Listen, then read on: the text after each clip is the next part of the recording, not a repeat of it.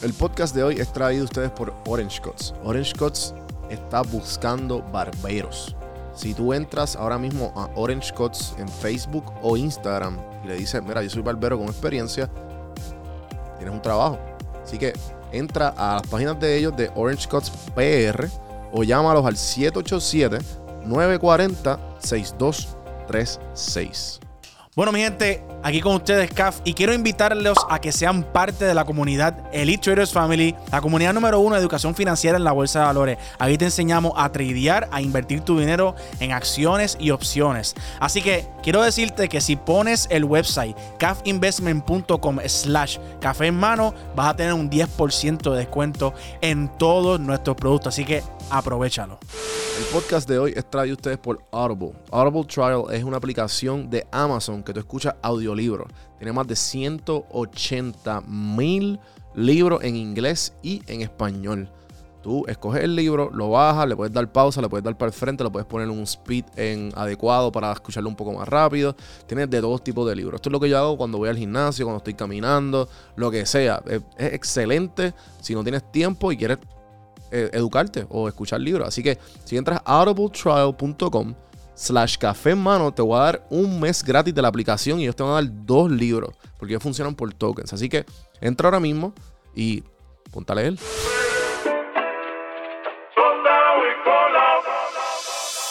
Estás escuchando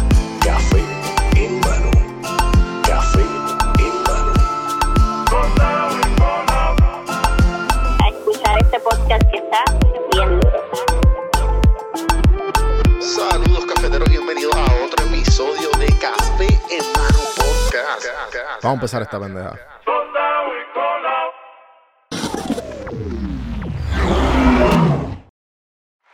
Bueno, bienvenidos gente. Saludos.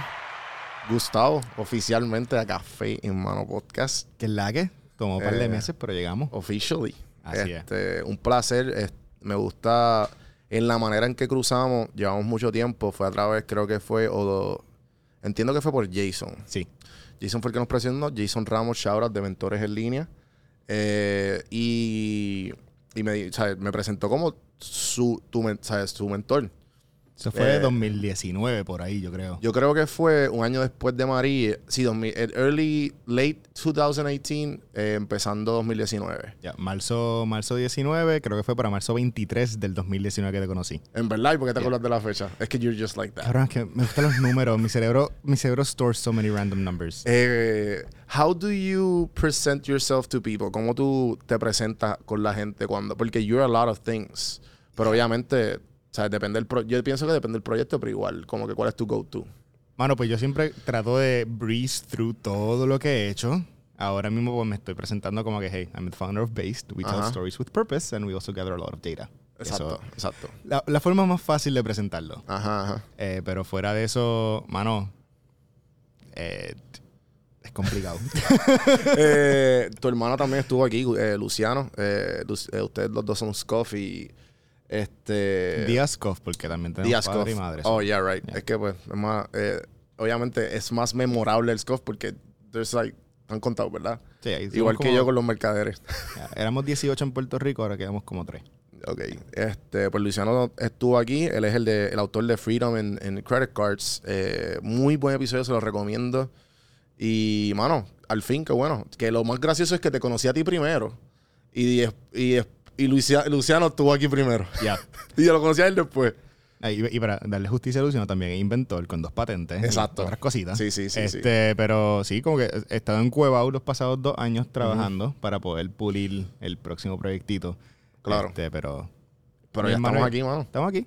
Qué bueno, me alegro. Este, felicidades. Sé que, sé que cuando te conocí estabas como que en como que 80% done más o menos, casi, casi 90 y pues, ¿verdad? Cuando nos reunimos, que estuvimos un, un- un chat de como casi 6 horas, que estuvo cabroncísimo.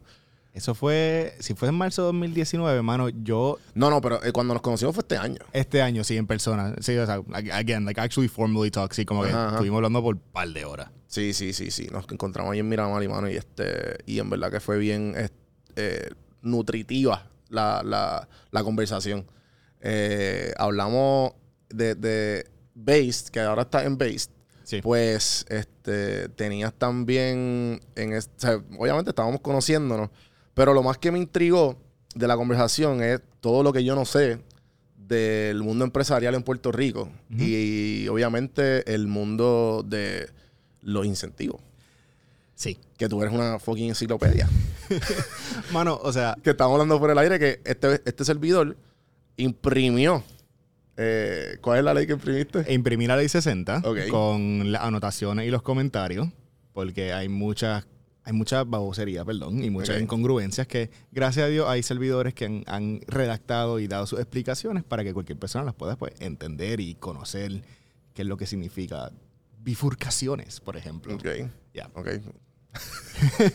ya. Sí, sí, sí. Este, y nada, pues la imprimí, la dejé en casa, pero me, recuerdo de la mayoría de memoria, so puedo ir por las 78 que están conglomeradas en una sola ley. Ajá, ajá. Pero ya, no sé, o sea, no sé cómo comenzar, comenzar esto. Ah, no, no, tranquilo. Este, podemos ir ahí ahora ya mismo, pero cuéntame más de Based. Este, sé que, pues, obviamente, ese es tu bebé. Y, y, pues, tuviste el, el launch que estuvimos allí eh, hace poco. ¿Qué es, lo que, ¿Qué es lo que estás haciendo? ¿Por qué dices que... eh, ¿cuál, fue el- ¿Cuál es el slogan de Based, again?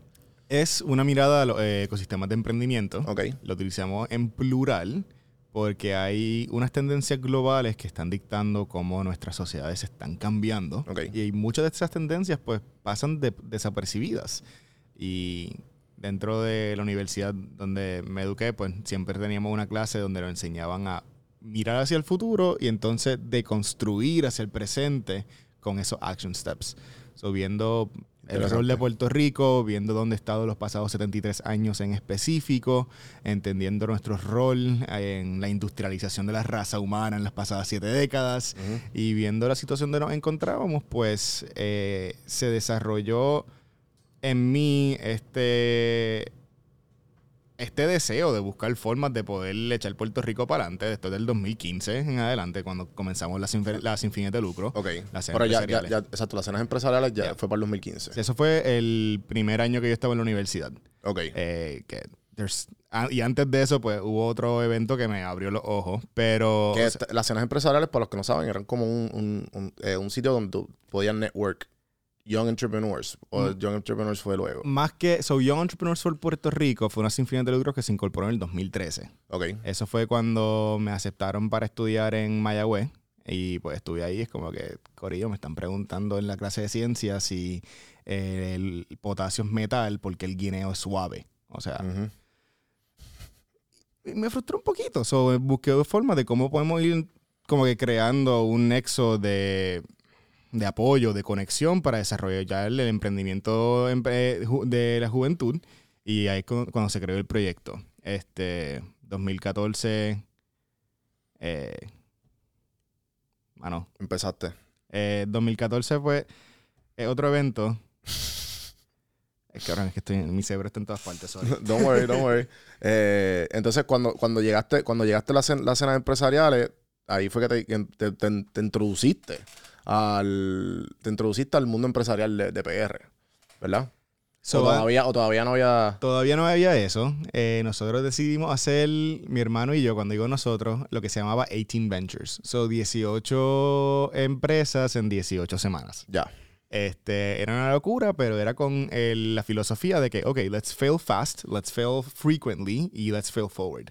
Nice, me encanta eso. Y de ahí sacamos pues cosméticos a base de café. Comenzamos a hacer onesies de iguanas con la bandera y la bandera puertorriqueña. Empezamos a hacer algo que se llama eh, Pimp and Proper o algo así, que era unos bow ties impresos en 3D. Qué cabrón. Eh, íbamos a hacer una patente donde you can clip on y cambiar los distintos diseños de los bow ties. Eh, salieron las cenas empresariales. En aquel entonces había una, una, una- un documental que se llamaba eh, Most Likely to Succeed, que habla Ok. sobre toda la, eh, la trayectoria y todo, todo el proceso de cómo el sistema educativo actual está entrenado para diseñar empleados. Y Ujú. Vamos al ejército pruso y cómo se, se desarrolló el sistema educativo para entrenar eh, miembros que vayan al ejército. O sea.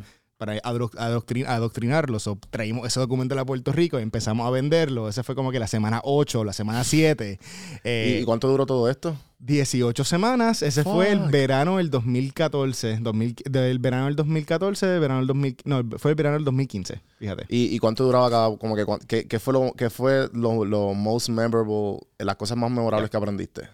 Mano, me acuerdo que uno de nuestros mentores, Raúl, nos dijo, Gustavo, tienes- tú tienes que aprender a escuchar gente que ha hecho lo que tú has hecho, lo que tú quieres hacer. Ya. Que creo que ese fue uno de los mejores pieces of advice. Como que listen to people that have achieved what you want to achieve. Punto. Uh, sometimes push back. Este, No, definitivo, pero es una de las, de las cosas que, que yo digo que es el éxito que he tenido con este proyecto, porque yo no me he dejado llevar de la gente, que- porque si tú te dejas llevar de la gente desde el principio en el proyecto.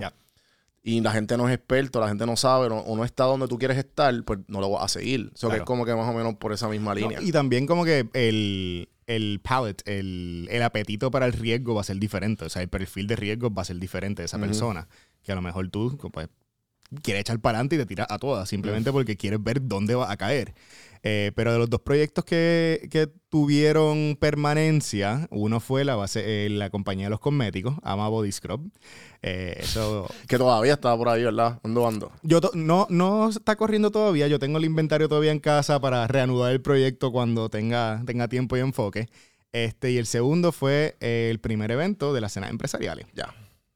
La primera cena empresarial fue el 19 de septiembre del 2015, comenzando a las 2 y 30 de la tarde en Foundation for Puerto Rico, en el colaboratorio.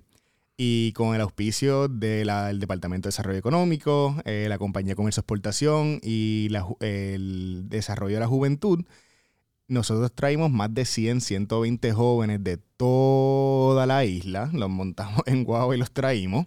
Qué brutal. Y trajimos a 15 conferenciantes. Estos eh, conferenciantes eran o Teal Fellows o Times, eh, o eran Forbes 30 Under 30.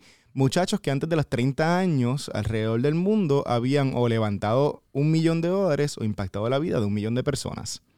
En el 2014, noviembre, sé que estoy para adelante y para atrás en No el timeline. No olvídate. Noviembre, trata. noviembre 22 del 2014, yo fui el único puertorriqueño que invitaron a un summit de Peter Thiel.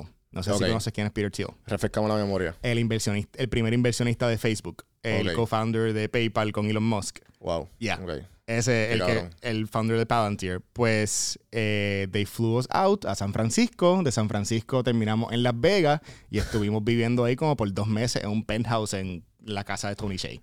Wow. Es que sí, que De también. Tony Shea, tam- el de Sapos. Ok. Sí, que y, y, este que ahí fue que básicamente ahí, ahí ese fue como tu escuelita empresarial bien cabrón, ¿verdad? Y más o que la escuelita empresarial fue como que romper con la mentalidad de que voy a hacer un restaurante, voy a hacer un negocio tradicional. Es como que yo estaba rodeado de chamacos que, por ejemplo, le habían expandido la vida a un C. elegans worm, una lombriz que vivía de dos a tres semanas. Esta muchacha, Laura, que nació el mismo día que yo, mismo año que yo, ella tiene 26 años, hizo que la lombriz viviera 28 semanas modificando el consumo calórico y modificando una sola proteína. Ahora montó un fondo de inversión que se llama Longevity Fund y está buscando cómo expandir la vida humana desacelerando el proceso de envejecimiento para poder bypassear esos años críticos donde o te da cáncer o te da eh, problemas de corazón o te dan o mental illnesses. Wow. Y ya ha sacado patentes, tiene 37 compañías públicas, so es el tipo de persona que estábamos expuestos. O sea, Sí, sí, sí. miembros que se han graduado de ese fellowship, está Vitalik Buterin, por ejemplo, el founder de Ethereum. O sea, que fue, imagínate, 600 chamaquitos de 18 a 21 años, todos viviendo juntos, todo con ideas locas, desde asteroid mining a expandir la vida humana, a crear currencies digitales. Sí, porque así, así fue que nació Facebook, Ya. ¿verdad? O sea, Eh, PayPal nació como un proyecto de digital currencies. ya. Wow. Sí, no, que, que, también eh, al, al tú estar al tú estar alrededor de todas estas personas, que es que el, el calibre de, de empresarios puertorriqueños al, ca- al calibre de empresarios mundiales, Ya. ¿sabes? Porque you- you're changing the world. No, y, y eso había muchos, había muchachos de Australia, de Siria, de India, de Rusia, de todas partes. Este, y ahí es donde comencé el 2014 entonces a, a educarme. Es como que, ok, ¿qué es lo que está pasando en Puerto Rico? ¿Dónde es que están los jóvenes emprendedores? ¿Qué está pasando en el sector? ¿Y qué has aprendido? En el 2014 había un re- hay un reporte que se llama el Global Entrepreneurship Monitor. que Right. mide el estatus de o el, el, el current status del ecosistema de emprendimiento en Puerto Rico y en todos los, y todas las naciones y todas las eh, major cities. Ese enfoque eh, se basa en los dominios del emprendimiento. Los dominios del emprendimiento son eh, capital, son capital, capital humana, arte y cultura, eh, mercados, política pública, eh, acceso a programación y educación y me falta un, el séptimo dominio que me vendrá pronto, que creo que es alrededor de taxes or services. Y en el pilar de cultura, Puerto Rico estaba lacking. So, para darte un poquito de contexto, tú mides un ecosistema de emprendimiento utilizando más de 40 variables dentro de estos siete pilares. So, la variable donde Puerto Rico estaba atrás era en la capacidad del puertorriqueño identificar oportunidades de emprendimiento y tomar acción. Nosotros rankeamos second to last, penúltimo, debajo países que están o saliendo de un régimen dictatorial o que actualmente están viviendo bajo una dictadura. Y yo me pregunté qué es lo que esto habla de nuestra cultura, qué es lo que esto dice de nuestro, de nuestro apetito de tomar riesgo. Y, bueno, eso está abierto a inter- in- interpretación, pero dice volúmenes. It, talks, it speaks volumes. Y a base de eso, pues, ok, va- ¿cómo, ¿cómo vamos cambiando entonces esta narrativa de que no tomemos riesgo, vamos a ser conservador, vamos a hacer entonces, let's go fail forward, let's go fail fast, let's go fail now. Sí, como, como, eh, como tú y Yeah. Luciano hicieron en- en- antes de hacer todo Yeah. esto. Y ahí es donde salió el concepto de las escenas empresariales. Ok, vamos a traer 15 chamacos que han hecho cosas eh, o sea, espectaculares alrededor del mundo y traerlos a Puerto Rico, conectarlos con la juventud y vamos a enseñarles los proyectos. Una de las muchachas, por ejemplo, eh, ella estaba sacando refugia- refugiados de Siria y nos enseñó los videos de cuando estaba saliendo en el avión con las bombas cayendo al lado de ella. O sea, otro muchacho, eh, si vamos por la parte de capital, ya levantó en una empresa 167 millones de dólares y en otra 40 millones de dólares. Like, a los 25 años, he's already co-founded one billion dollar company. O sea, ese era el tipo de calibre que estábamos trayendo. Nice. Ya. Y, y entonces, ¿cuándo fue que tú te decidiste, cómo, cómo evolucionó eso a lo que es la revista hoy día? So, volvemos a los dominios. O sea, los dominios de emprendimiento siguen siendo ahora los capítulos de, de Based. O sea, cuando hablamos de startups e innovación, pues tenemos las caras de emprendimiento, que en esta primera edición tenemos a Alan. Alan, que estuvo aquí el episodio pasado. Cuando hablamos, por ejemplo, de capital, pues en la próxima edición tenemos a, a lo que es eh, causa local eh, y tenemos distintos inversionistas. Eh, cuando hablamos de capital y las caras de, y las caras de emprendimiento, pues tenemos, ah, en el caso de Booksloth, estamos presentando las compañías que están levantando capital activamente en la isla. Ah, esta- eh, mu- Estas muchachas son tres ingenieras alrededor de la isla que están levantando 1.5 millones de dólares.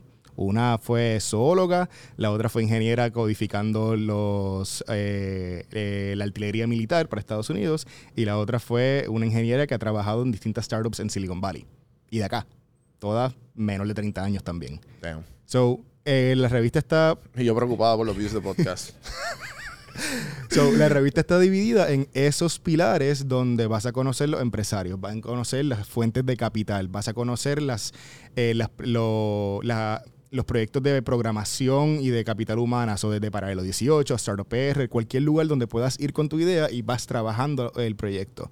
Va a tocar el tema de política, eh, no de política, o sea, de policy donde vamos a estar desglosando qué es lo que significa cada incentivo contributivo en la isla. Hay más de 78 que se agruparon bajo la ley 60 desde 1942 al día de hoy, y cómo es que influyen en cada pool and lever de tu empresa.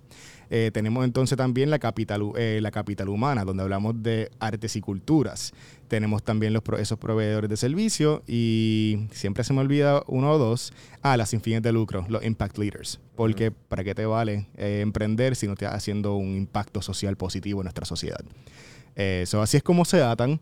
Based esencialmente es the tip of the iceberg de más de siete años, bueno, nueve años de trabajo, eh, entendiendo qué es lo que está pasando en el ecosistema, cómo se está batiendo el cobre, cómo es que estas empresas están comenzando.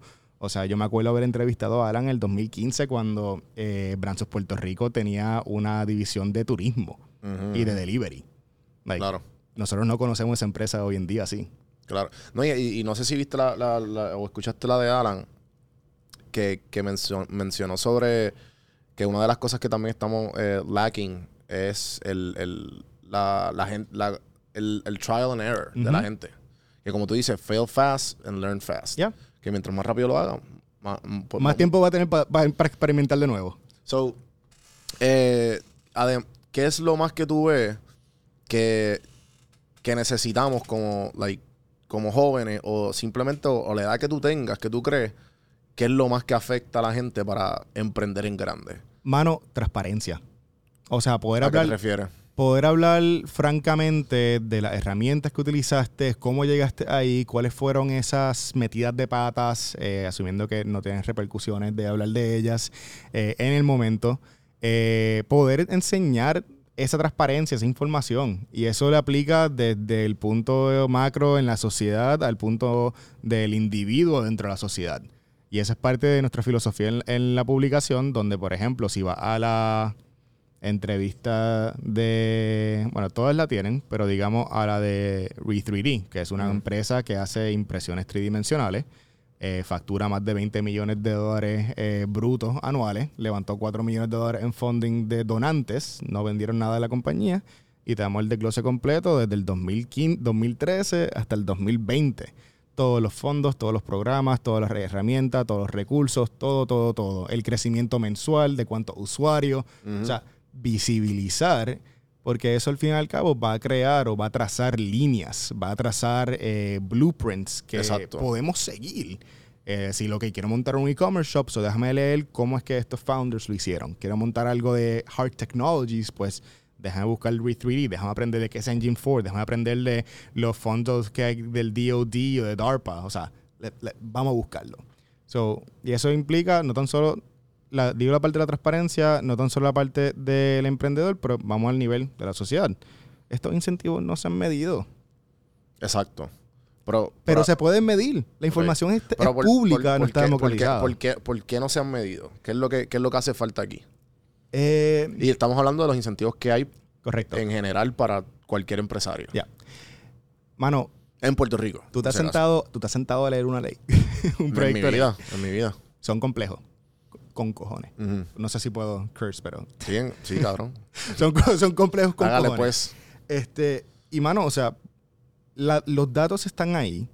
El problema es que hay una, y esta es mi opinión, hay una falta de data literacy en Puerto Rico, de poder entender, interpretar los datos, saber dónde buscarlos, saber cómo se miden, cómo se influyen entre esas variables. Por eso fue que Alan, Alan compartió el, obviamente la entrevista que le hiciste. Y puso, Gustavo, gracias por ser bookkeeper de Puerto Rico. del, del- del- del- obviamente del ámbito Sí. em- empresarial. Sí, o sea, no, no me gusta tanto la palabra bookkeeper. Claro, claro, pero... Pero es parte de, o sea, y es, lo que, él- y, él- y es a lo que nos dirigimos. Porque, o sea, y cuando digo que nos dirigimos es porque la sociedad está yendo a un momento crucial donde si no podemos crear procesos que escalen, estamos jodidos. Un poquito de contexto. En los pasados 10.000 años hemos movilizado 1.5 mil millones de personas a vivir en ciudades. En los próximos 30 estamos movilizando 3,5 mil millones de personas a vivir en ciudades. Ciudades que no existen, ciudades que tienen una infraestructura decrépita, como ciertos lugares que conocemos, este, y, y, y ciudades que se van a tener que construir o expander. Ahora, cuando tú miras la magnitud que tenemos ahora en tres décadas, el trabajo que la raza humana le tomó 30 mil, el equivalente de casi 30, le va a tomar 30 mil años, mano, si no estamos, eh, si no estamos auditando, no estamos creando procesos transparentes de cómo lo- los empresarios crecen, cómo las empresas se transforman, cómo es que el dinero está fluyendo en nuestra economía, cómo es que estamos auditando los proyectos que se supone que estén desarrollando y reteniendo más que todo la riqueza que se trae. Eh, mano, you're just gonna fucking crash and burn. Y eso es por lo menos la razón por la cual la respuesta a esa pregunta es transparencia. Claro. No, no, y, y- y también, también es que muchos de los negocios que, que han existido a través del tiempo, eh, ahora es que se están adaptando por algo bien simple como lo, de, lo del cashless. Ya. Como algo que si tú vas a cualquier, a cualquier sitio en el mundo, es normal que tú no tengas cash. Yep. Y aquí, algo tan simple como no, no tengo nada de cash, tengo tú tienes que ir a una fucking ATH a sacar dinero. Que son cosas que obviamente también no se pueden medir por el hecho de... Y no sabes quién realmente... Aquí es como medio raro hablar de los taxes. La gente... No, porque me lo van a robar. You have to fucking file taxes, people. So, sí, eh, no me acuerdo cuál era el año, creo que esto fue para el 2010, 2011. Eh, de los 1.12 millones de households en Puerto Rico, menos del 57% de la población eh, filed sus planillas. Damn. Tenemos 43%. De ese 43%, eh, me- el 78% del ingreso fiscal que entraba al gobierno venía de menos del 3% de la población de Puerto Rico. Que por lo menos reportó y enseñó las planillas. Claro. O sea, hay unos. Hay unos problemas sistemáticos grasos que están en Puerto Rico. O sea, y volviendo, necesitamos la transparencia para poder entender qué es lo que está pasando y cómo entonces incentivar los sectores correctos, cómo medir qué es lo que se está moviendo, hacia dónde, cómo se van. ¿Qué tú piensas, qué, qué tú piensas de los incentivos que hay actualmente? Vamos, te voy a responder Y- y lo eso que- con contexto. Claro. Eh, y, Y, el, por favor, siempre que pueda, el- adelante. y el y el contexto es importante porque, mano, esos incentivos tienen vigencia hasta el 2035, a menos que se enmienden o a menos que se extiendan. ¿Cuáles son los incentivos que se Eh, conocen? O los más, más de que la los- gente habla De los incentivos tienes, usan. de los incentivos tienes, eh, de lo que más que usan es manufactura. Este, tiene para, eh, o sea, actualmente el 30 de diciembre del 2019, el DEC, el Departamento de Desarrollo Económico, presentó más, un listado de más de 10.000 corporaciones e individuos. Este, and that's what's here. Em, dentro de esa ley 60, hay, creo que el 70% o el 75% son para eh, incentivar un desarrollo económico. Y el resto, que es un 30-35%, eh, un 25 o un 30%, está diseñado para cumplir o meet social needs, necesidades sociales que pues no se están cumpliendo. Pero para dar un poquito de contexto sobre el uso de unos incentivos contributivos en el ámbito de un gobierno, de un distrito, de una jurisdicción, vamos al 1946. En Puerto Rico en 1946, este es un estudio del doctor Patrick Nevelin en la Universidad de Utrecht, Puerto Rico desarrolló un modelo que se llamaba la zona franca, a Special Economic Zone. Dentro de esa zona franca se proveían eh, incentivos contributivos a distintas compañías que vengan a Puerto, Ri- Puerto Rico, esta- se establecieron aquí. Y de esas primeras pues, eran, por ejemplo, eh, textilerías. Sin embargo, eh, no se retuvo la capital que se trajo.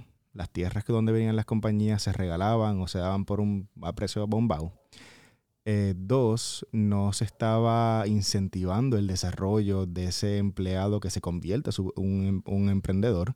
Y tres, no se estaban fomentando unas relaciones saludables con el mercado doméstico y el do- mercado eh, internacional. Ahora, esto suena bien pendejo, Ujú. pero ese modelo, un SEC, se utilizó en más de 4.200 zonas y más de 150 países alrededor del mundo.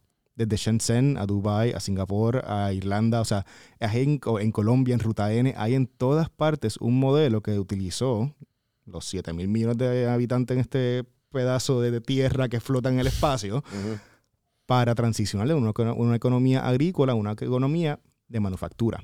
Aquellas que tuvieron éxito ajustaron, enmendaron esos incentivos contributivos para que la riqueza que, traía, que trajeron se retenía, se quedaba allá adentro. No simplemente se acabaron los incentivos y se iban. Dos, ese talento que estaba entonces eh, siendo contratado por las empresas que estaban incentivadas, fueron y crearon sus propias compañías. Desarrollaron y crearon un andamiaje donde el empleado iba a educarse en la empresa y de esa empresa iba y emprendía su propia compañía.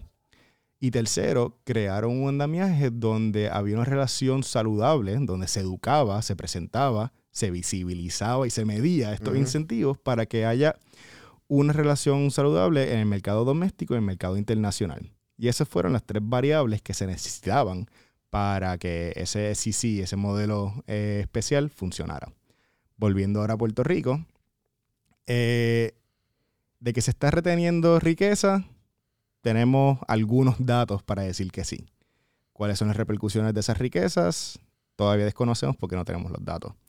eh, de que eh, puede tener éxito, puede tener éxito, pero éxito a base de qué y cuál es el contexto, porque esto se desarrolló en el 46 para transicionar a una nueva economía.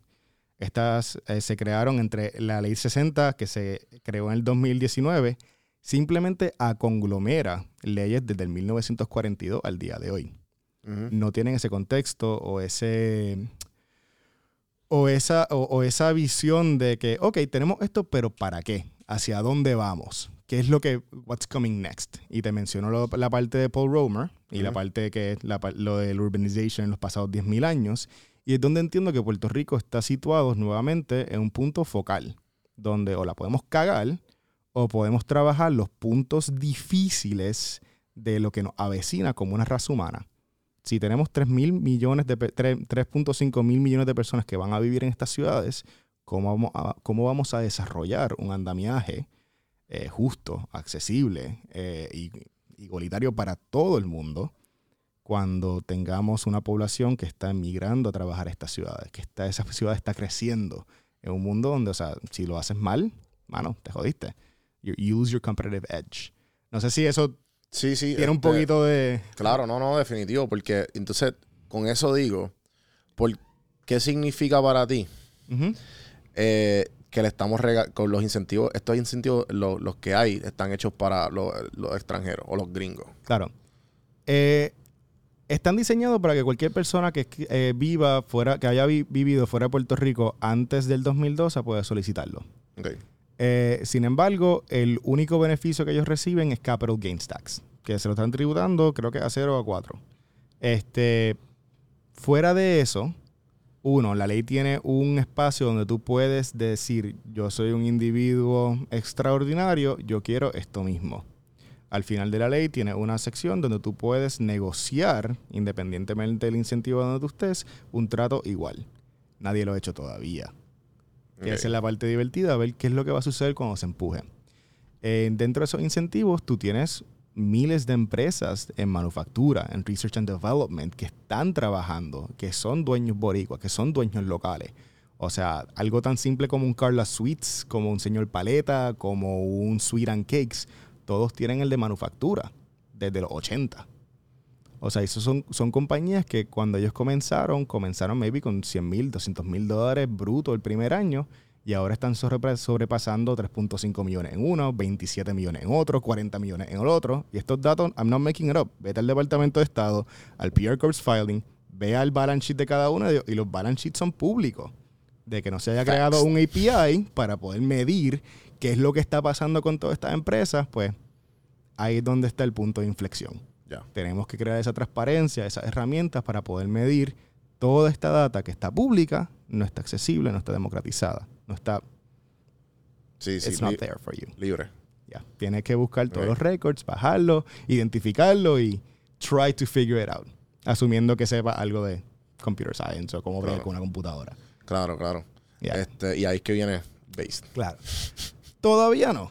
Ok. Eh, Base está enfocado, eh, o sea, nuestro enfoque no es en educar sobre esos incentivos contributivos, nuestro enfoque no es en ese pilar, nuestro enfoque es en nuestra comunidad de emprendedores. O sea, ¿dónde es que están los puertorriqueños que están haciendo cosas cabronas? Ujú. Vamos a relatar su historia y poder presentar lo que está pasando. With numbers. With numbers, con Exacto. acceso a las herramientas, con el nombre y el apellido, o sea, con el link para poder ir a buscar el grant o presentar la propuesta y que you get funded.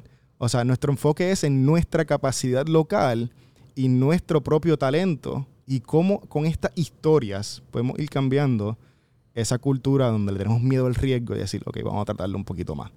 Eh, simplemente los taxes es mi pet peeve porque Claro, claro, claro. me gusta entender dónde es que estamos viviendo en un mundo capitalista y cómo es que el- el- la capital se está fluyendo. Exacto, exacto. No, no, pero es importante siempre entender, eh, además de pues, obviamente la historia y tener un blueprint como estás haciendo, pues como tú dices, where- de dónde venimos y por qué, Claro. por qué la gente... ¿Y a dónde podemos ir? Claro. Porque esa es otra. O sea, el, el mismo eh, doctor Paul Romer, que ganó el. Premio Nobel de la Economía en el 2018, él indica que las ciudades ahora tienen que estar creando lo que se llama un manifiesto, un charter.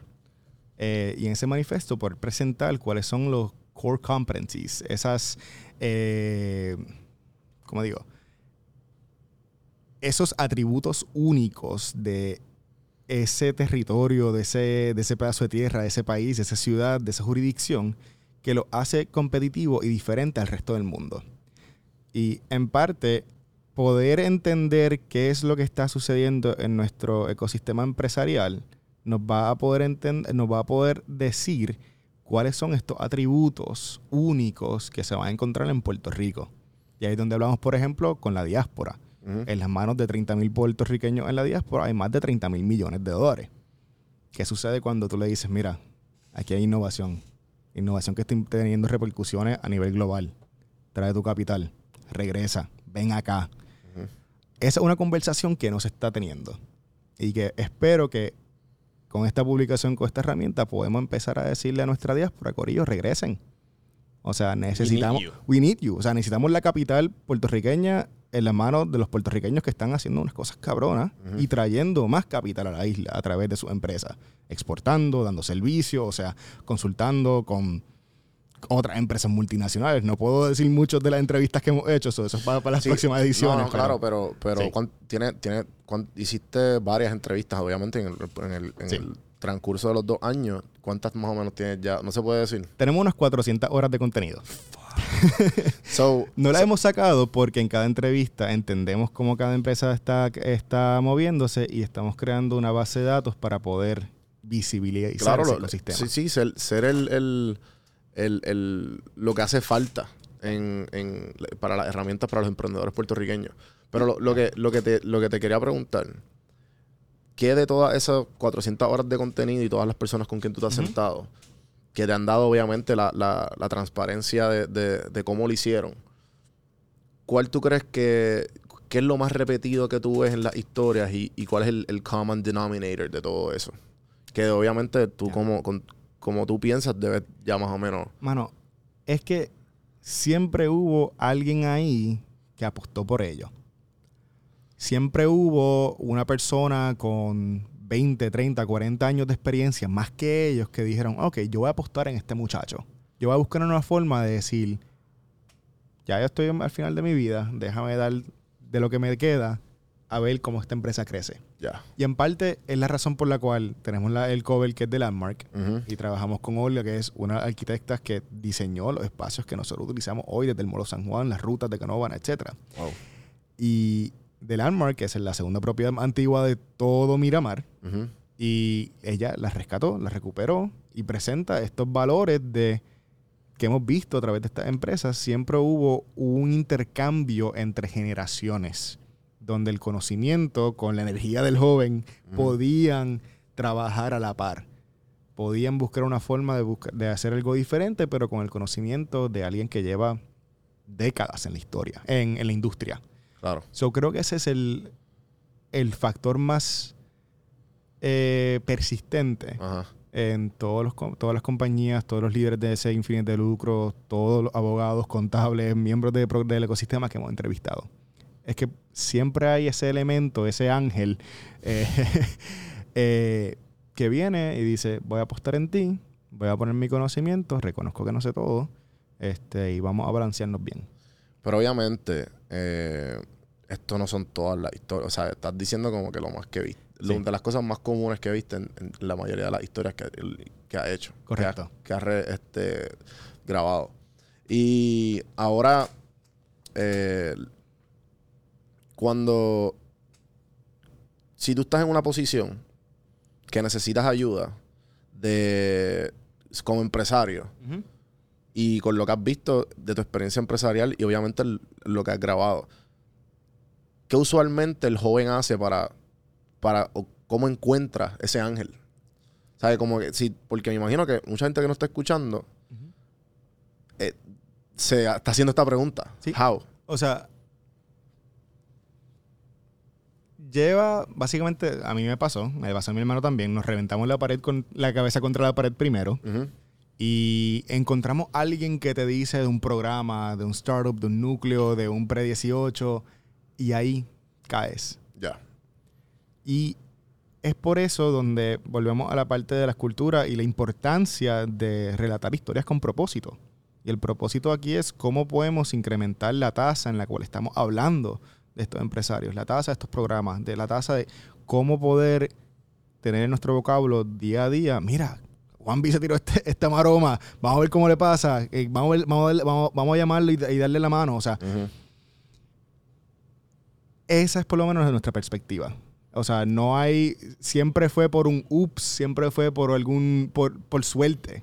Sí, sí, sí. Este, pero esa suerte está batada a la persistencia de ese emprendedor de decir, me reviento la cara contra la pared, vamos a hacerlo de nuevo. Tercera vez, cuarta vez, Sí, sí, sí, quinta, rompí la pared y vi a alguien atrás. Exacto. No es, una, no es un comportamiento bien saludable, que ahí es donde entramos a la parte de pues mental health and keeping yourself healthy Yeah. durante estos procesos, porque they take a toll. Este, pero no tenemos una no tenemos una base, no tenemos una- no tenemos esa base de poder compartir. Te pregunto, eh, al- hablando sobre el mental health, ¿qué viste y qué, qué- sabes, qué has hecho tú? Porque le pregunté a tu hermano que cuáles fueron los struggles de, pues, obviamente, escribir esto. Y él me dijo que creo que fue, este, obviamente, beber.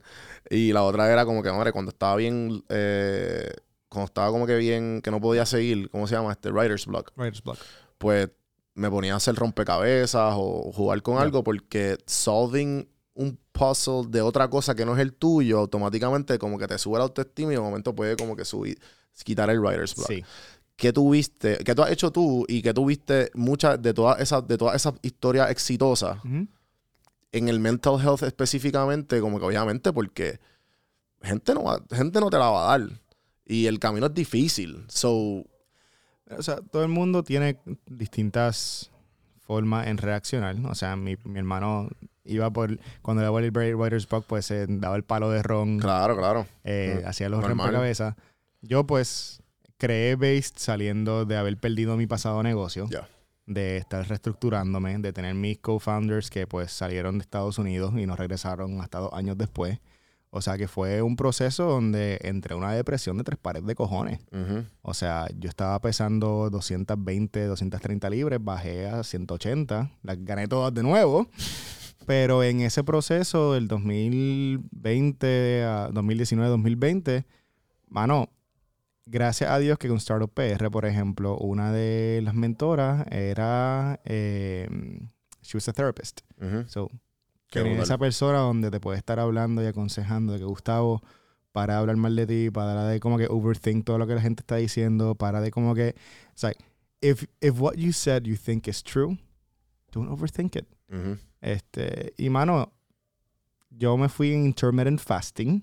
Eso me ayudó a bregar con la depresión y a escribir parte de mi o channel, parte de mi alma a esta escritura, a esta historia, donde, o sea, aquí hay un pedazo de mí. Definitivo. Y es, es recordarse nuevamente por qué lo estás haciendo, el propósito. O sea, esto no es algo que lo hicimos simplemente por hacerlo. Esto es algo que verdaderamente confiamos que va a tener un impacto, va a tener un legado en los próximos 20, 30 años. Claro. Y hasta después que nos vayamos. Eh, simplemente porque, o sea, no, no, no es simple, o sea, es complejo, pero creo que reiterar por qué estás haciendo algo, independientemente si estás brincando de sin fines de lucro, a publicaciones, a bienes raíces, eh, O bow ties. o bow ties, o cosméticos, Ah, reiterar tu propósito creo que te va a ayudar a mantenerte cuerdo durante esos tiempos. Y lo otro es pausa, o sea, mano, la edad promedio de un empresario exitoso es 45 años, no hay fucking rush. Cógelo con calma, te va a morir como quieras, so disfruta. Pero si te sientes agotado, toma pausa. take a break. Exacto. Take a break. Esta primera edición nos tomó 27 meses. Yo nunca he estado en la industria de publicación. Ever. Fucking ever. Pero tuve que sentarme, leer, estudiar. Yo busco, encuentro paz en los números. So, empecé a imprimir todas las tributaciones y todos los, todos los balance sheets de empresas en Suiza, Inglaterra, en Alemania para entender cómo es que batían el cobre, cómo es que se corre. Cuando yo voy, esa- gente, para que ustedes entiendan, cuando yo tengo una duda de algún, de alguna idea de negocio, cuando, desde que conozco a Gustavo, yo le doy como que un, un como que, este, como quien dice, un, un preview. Mira, yo, yo creo que esto, ¿qué tú piensas de esta idea? Entonces, en menos de cinco minutos, Gustavo me, me me enseña el balance sheet de la- una compañía que lo hizo en Estados Unidos 5, 10, ¿sabes? Ya. De, de, de- O fue adquirida o está en el 10K del New York Times. o sea, ¿Sabes? Como que, ah, estos son los números y está, aquí está el blueprint para que, para que, para que si te quieres ir por esa línea. Y yo, cool. Thanks, man. Creo que la última fue con, con Monocle. Es como que, mira, toma, así es como fue del 2006 al 2020 de Ajá. 0 a 200 millones de dólares en Ajá. Inglaterra y Japón. ¡Pum! Sí, exacto. Yeah. Que son cosas que, pues, obviamente, eh, uno, no, no, no todo el mundo es, es transparente con, con ese tipo de idea. Como tú dices, hay que, hay que ayudarnos con que, mira, yo creo que tú estás haciendo esto mal. Yeah. Y aquí es, y la mierda es que tú dices, esto está haciendo mal y aquí por qué. Ya. ¿Entiendes? Porque esa es la diferencia. Porque mucha gente está haciéndolo mal. Ya. Ajá, cabrón. Y, Y- gracias, I think. Ayúdame. Sí, sí, ¿qué vas a decir? Y, y creo que esta es, la, esta es la parte de la conversación que es cuando, donde reitero la parte de la, la cultura de emprendimiento y riesgo en Puerto Rico. Mano, yo te compartí mi fucking plan de acción por los próximos 15 años de mi vida. Sí, literal. Pero es porque confío en ti y es como que entiendo que vamos a poder hablar y presentar, mira, a lo mejor tú ves algo que yo no veo, esto te puede ayudar, tú me puedes ayudar, o sea, Ujú, ujú. poder tener este tipo de relación. Claro. Este, y eso pues me tomó, o sea, ese sheet me tomó como seis meses hacerlo en esos tiempos de pausa, pero, mano, creo que cuando en- estás en esos writer's block o cuando tienes un, un- un momento donde tu salud mental puede estar en, en, en riesgo, vuelve a lo que te apasiona, vuelve a lo que te, te trae vida. Este, sé que suena bien fucking cliché, pero go back, go back to your Sí. roots, rekindle, o sea, reenciende esa llamita, este, y soar. Sí, yo lo que hice en los momentos que yo me sentía bien mal en la pandemia, yo empecé a jugar básquet, mano. Y algo que yo hacía de ni chamaquito, pero yo lo hacía hace años, ¿sabes? Y, y, y como que eh, se enten- se- tenía en esos momentos oscuros, tenía un momento de felicidad bien, bien, y eso pues como que te ayudaba a engancharte y pues seguir, seguir metiéndole para get better. Sí. Pero, mano, Gustavo, además de todo lo que has dicho, porque sé que ah, esto a lo mejor puede ser un, un- un podcast lleno de información, la cual eh, que, que me encanta, porque está, está siendo grabado. Pero, ¿qué otra cosa tú crees que además de todo lo que has dicho o que te falta, that people need? Mano, la realidad es que hay mucho desconocimiento y desinformación de los incentivos contributivos. Ok.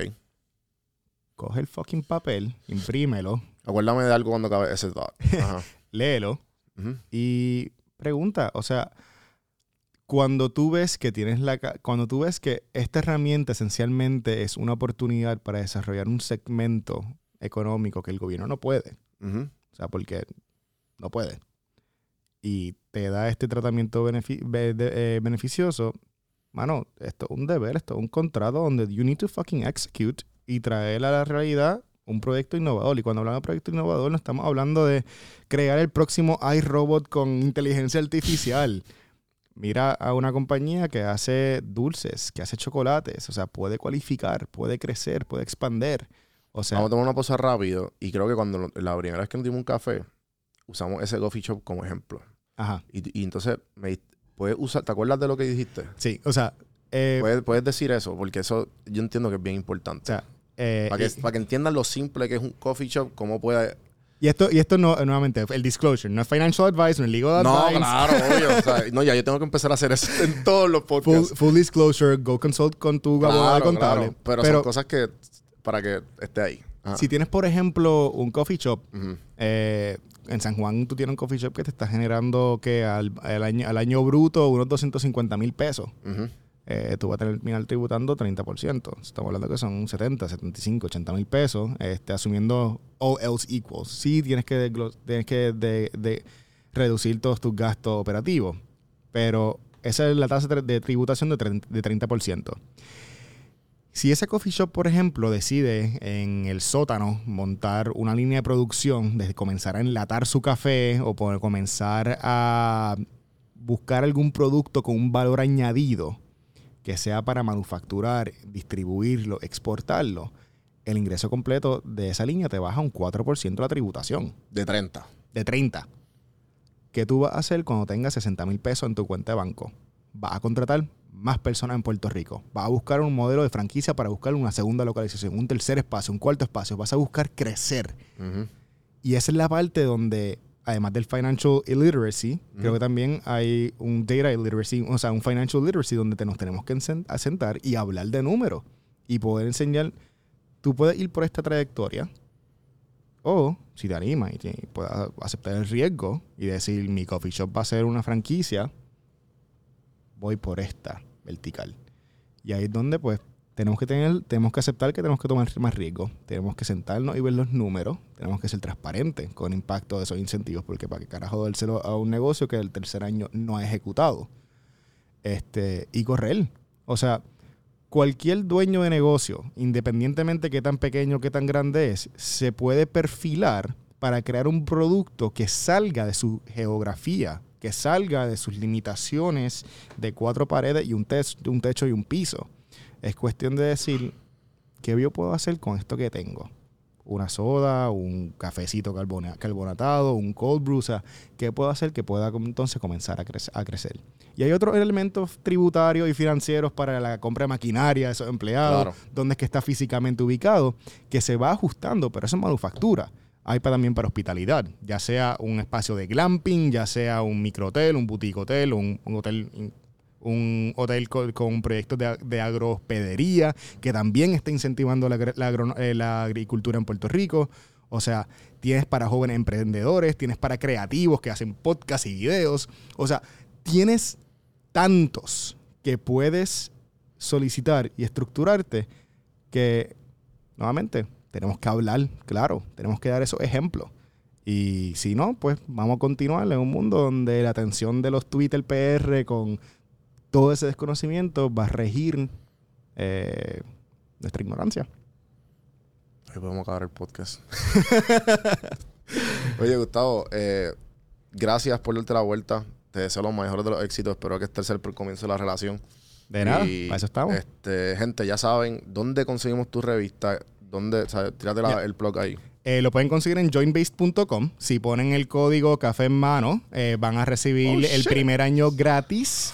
Simplemente tienen que pagar el envío de la no revista y va a llegar a su casa independientemente de donde están. Ya sea en un submarino, en Antártica, te lo hacemos llegar. Nice. Fun Eh, fact, ahí está la sorpresita. Gracias, brother. Oye, ya saben, gente. Café hermano. Eh, Santi, búscame las gafas, que yo no he mencionado eso aquí. Porfa. Eh, gente, gracias a todos por escuchar. Espero que se le han disfrutado. Por favor, lo único que le pido de este tipo de contenido es que, que comenten, los que están viendo en YouTube, que sé que hay un corillito chévere, comenten qué les pareció, eh, porque, y si les ayudó.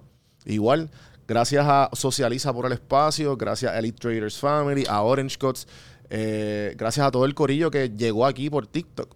Mira, las gafas están disponibles en el link, en el link tree que está en las notas abajo. Pueden ver el, el- pueden ver el link. Y, mano, gracias a todos los que han comprado las gafas, merch nuevo. No sé si vieron el gorila, pero míralo aquí. Y pues obviamente está en todos lados ahora. Este es el nuevo, la- el nuevo look de Juan B Productions. Eh, por ahí vienen un par de cositas nuevas. Ya estamos acabando el año. Gracias, Gustavo, por darte la vuelta. Gracias, Juan Gracias a Víctor. todos y hasta la próxima, gente. ¿Puedo añadir algo rapidito? Sorry. Zumba, zumba. Vamos a hablar francamente. O sea, si tienes preguntas, zúmbala al YouTube. Zumba, let's, talk about it. En Este, serio. Y solo- Gustavo va a estar pendiente y lo voy a. Solo lo sabemos que no sabemos decir. nada. Me encanta. Wow. Esa es mejor manera de acabar el podcast. Gracias, Gustavo. Dale.